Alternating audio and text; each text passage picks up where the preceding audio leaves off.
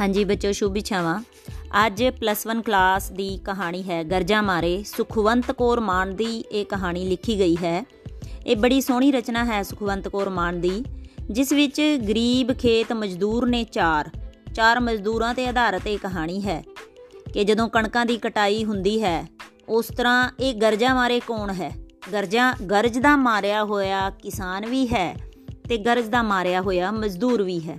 ਮਜ਼ਦੂਰ ਨੂੰ ਆਪਣੀ ਮਜਬੂਰ ਮਜ਼ਦੂਰੀ ਦਾ ਲਾਲਚ ਹੁੰਦਾ ਹੈ ਤੇ ਕਿਸਾਨ ਨੂੰ ਇਹ ਲਾਲਚ ਹੁੰਦਾ ਹੈ ਕਿ ਓਣੇ ਪੋਣੇ ਜਾਂ ਜਿਵੇਂ ਵੀ ਸਵਾਇਆ ਦੇ ਕੇ ਵੀ ਦਿਹਾੜੀ, ਸਵਾਈ ਦਿਹਾੜੀ ਦੇ ਕੇ ਵੀ ਆਪਣਾ ਕੰਮ ਬੱਦਲ ਦਾ ਡਰ ਹੁੰਦਾ ਹੈ ਨੇਰੀ ਦਾ ਡਰ ਹੁੰਦਾ ਹੈ।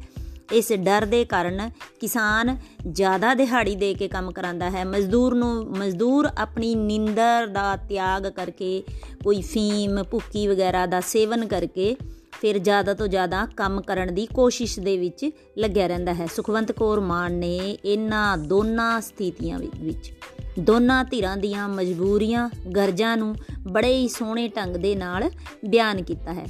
ਕਿਸਾਨ ਹੈ, ਉਹ ਆਪਣੀ ਪੱਕੀ ਵੱਡੀ ਫਸਲ ਦੀ ਗਹਾਈ ਕਰਨ ਲਈ ਕਾਲਾ ਪੈ ਜਾਂਦਾ ਹੈ। ਉਹ ਮਜ਼ਦੂਰਾਂ ਨੂੰ ਵੱਧ ਮਜ਼ਦੂਰੀ ਦਾ ਲਾਲਚ ਦੇ ਕੇ ਗਹਾਈ ਦੀ ਜਿਹੜੀ ਮਸ਼ੀਨ ਹੈ ਜਿਹਨੂੰ ਹੜੰਬਾ ਕੀ ਕਹਿੰਦੇ ਆ ਤੇ ਕੰਮ ਲਈ ਲਗਾ ਦਿੰਦਾ ਹੈ। ਮਜ਼ਦੂਰਾਂ ਦੇ ਇਹ ਕਮਾਈ ਦੇ 4 ਦਿਨ ਹੁੰਦੇ ਹਨ।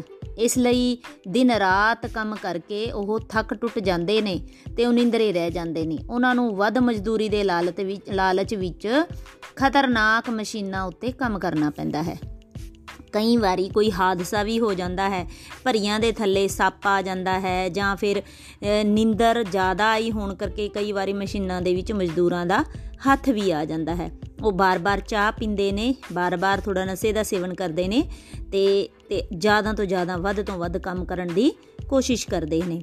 ਹੁਣ ਚਾਰੇ ਮਜ਼ਦੂਰ, ਜਿਹੜੇ ਚਾਰ ਮਜ਼ਦੂਰ ਨੇ, ਜਿਨ੍ਹਾਂ ਦੇ ਦੂਣੇ ਪੈਸੇ ਦਿੱਤੇ ਹੋਏ ਨੇ ਕਿਸਾਨ ਨੇ ਤੇ ਉਹਨੂੰ ਮਤਲਬ ਕਿ ਇਹ ਹੈ ਕਿ ਕੋੜੀ ਚਾਹ ਬਣਾ ਕੇ ਉਹਨੂੰ ਦੇ ਰਿਹਾ ਹੈ, ਮਾਸਾ ਮਾਸਾ ਫੀਮ ਵੀ ਦਿੰਦਾ ਹੈ ਤੇ ਕੰਮ ਦਾ ਜ਼ੋਰ ਵੀ ਪਾਉਂਦਾ ਹੈ, ਮਜ਼ਦੂਰ ਹੈ ਜਿਹੜਾ, ਉਹਨਾਂ ਨੂੰ ਨਿੰਦਰ ਵੀ ਚੜੀ ਹੋਈ ਹੈ, ਥਕੇਵਾਂ ਵੀ ਹੈ। ਹਾਰੇ ਮਜ਼ਦੂਰ ਕੰਮ ਛੱਡ ਕੇ ਕਈ ਵਾਰੀ ਚੱਲ ਪੈਂਦੇ ਨੇ, ਪਰ ਉਹਨਾਂ ਨੂੰ ਫੇਰ ਲਾਲਚ ਦਿਖਾ ਦਿੱਤਾ ਜਾਂਦਾ ਹੈ। ਹੁਣ ਚਾਰੇ ਮਜ਼ਦੂਰ ਕੰਮ ਬੰਦ ਕਰਕੇ ਸੜਕ ਵੱਲ ਤੁਰ ਪੈਂਦੇ ਹਨ, ਸਿਰ ਉੱਤੇ ਬੱਦਲ ਗਰਜਣ ਲੱਗ ਪੈਂਦਾ ਹੈ, ਪ੍ਰਭਜੀਤ ਹੈ ਜਿਹੜਾ। ਪ੍ਰਭਜੀਤ ਨੇ ਉਹਨਾਂ ਨੂੰ ਆਵਾਜ਼ਾਂ ਮਾਰੀਆਂ ਪਰ ਉਹ ਨਾ ਰੁਕੇ। ਫਿਰ ਪਿਓ ਪੁੱਤਰ ਸਲਾਹ ਕਰਕੇ ਮਜ਼ਦੂਰਾਂ ਨੂੰ 3 ਰੁਪਏ ਪ੍ਰਤੀ ਘੰਟਾ, ਬਹੁਤ ਪੁਰਾਣੀ ਕਹਾਣੀ ਲਿਖੀ ਹੈ, ਉਦੋਂ ਰੁਪਏ ਦੀ ਬੜੀ ਕੀਮਤ ਹੁੰਦੀ ਸੀ। 3 ਰੁਪਏ ਪ੍ਰਤੀ ਘੰਟਾ ਦੇਣ ਦੀ ਪੇਸ਼ਕਸ਼ ਕਰਕੇ ਮੋੜ ਲਿਆਉਂਦੇ ਹਨ। ਇਸ ਤਰ੍ਹਾਂ ਉਹ ਬਹੁਤੀ ਮਜ਼ਦੂਰੀ ਦੇ ਲਾਲਚ ਕਾਰਨ ਮੁੜ ਖਤਰਨਾਕ ਸਥਿਤੀਆਂ ਵਿੱਚ ਕੰਮ ਕਰਨ ਲਈ ਤਿਆਰ ਹੋ ਜਾਂਦੇ ਹਨ। ਇਸ ਲਈ ਅਖੀਰ ਵਿੱਚ ਅਸੀਂ ਆਖ ਸਕਦੇ ਹਾਂ ਕਿ ਉੱਪਰਲੀਆਂ ਘਟਨਾਵਾਂ ਰਾਹੀਂ ਕਹਾਣੀਕਾਰ ਸੁਖਵੰਤ ਕੌਰ ਮਾਨ, ਗਰਜਾ ਮਾਰੇ ਵਿੱਚ ਮਜ਼ਦੂਰਾਂ ਦੇ ਕੰਮ ਕਰਨ ਦੀ ਔਖੀ ਸਥਿਤੀ ਨੂੰ ਰੂਪਮਾਨ ਕਰਦੀ ਹੈ। ਭਾਵੇਂ ਉੱਥੇ ਇਸ ਕਹਾਣੀ ਦੇ ਵਿੱਚ ਕੋਈ ਦੁਰਘਟਨਾ ਨਹੀਂ ਵਾਪਰਦੀ, ਪਰ ਸਥਿਤੀ ਬੜੀ ਭਿਆਨਕ ਤੇ ਸੰਕਟ ਭਰੀ ਹੋ ਜਾਂਦੀ ਹੈ। ਜੇ ਇਸ ਕਹਾਣੀ ਦਾ ਉਦੇਸ਼ ਵੇਖੀਏ, ਤੇ ਗਰਜਾ ਮਾਰੇ ਕਹਾਣੀ ਦਾ ਉਦੇਸ਼ ਹੈ ਜਿਹੜਾ, ਉਹ ਖੇਤੀਬਾੜੀ ਦੇ ਕੰਮ ਧੰਦਾ ਹੈ ਜਿਹੜਾ, ਬੜਾ ਹੀ ਸੌਖਾ ਅਤੇ ਤੇਜ਼ ਗਤੀ ਨਾਲ ਅੱਜ ਕੱਲ ਤੇ ਹੋਣ ਲੱਗ ਪਿਆ ਹੈ ਮਸ਼ੀਨੀ ਯੁੱਗ ਦੇ ਕਾਰਨ, ਪਰ ਇਸ ਦੇ ਨਾਲ ਹੀ ਬਹੁਤ ਸਾਰੀਆਂ ਸੰਕਟ ਭਰੀਆਂ ਸਥਿਤੀਆਂ ਵੀ ਸਥਾਪਿਤ ਹੋ ਜਾਂਦੀਆਂ ਨੇ। ਇਹਨਾਂ ਸਥਿਤੀਆਂ ਵਿੱਚ ਕਈ ਵਾਰੀ ਕਿਸਾਨ ਨੂੰ ਕਣਕ ਦੀ ਵਾਢੀ ਤੋਂ ਬਾਅਦ ਮਸ਼ੀਨਾਂ ਨਾਲ ਉਹਦੀ ਉਸ ਦੀ ਛੇਤੀ ਤੋਂ ਛੇਤੀ ਗਹਾਈ ਕਰ ਲੈਣ ਦੀ ਚਿੰਤਾ ਹੁੰਦੀ ਹੈ। ਮੀਂਹ ਕਾਰਨ, ਖਰਾਬ ਮੌਸਮ ਦੇ ਕਾਰਨ ਇਹ ਜਿਹੜੇ ਡਰ ਨੇ ਕਿਸਾਨ ਦੇ ਵਿੱਚ ਪੈਦਾ ਹੁੰਦੇ ਨੇ, ਜਿਸ ਦੇ ਕਾਰਨ ਉਹ ਮਜ਼ਦੂਰਾਂ ਨੂੰ ਲਾਲਚ ਦੇ ਕੇ ਜਾਂ ਛੇਤੀ ਤੋਂ ਛੇਤੀ ਕੰਮ ਨਿਪਟਵਾਉਣ ਦੀ ਕੋਸ਼ਿਸ਼ ਕਰਦਾ ਹੈ।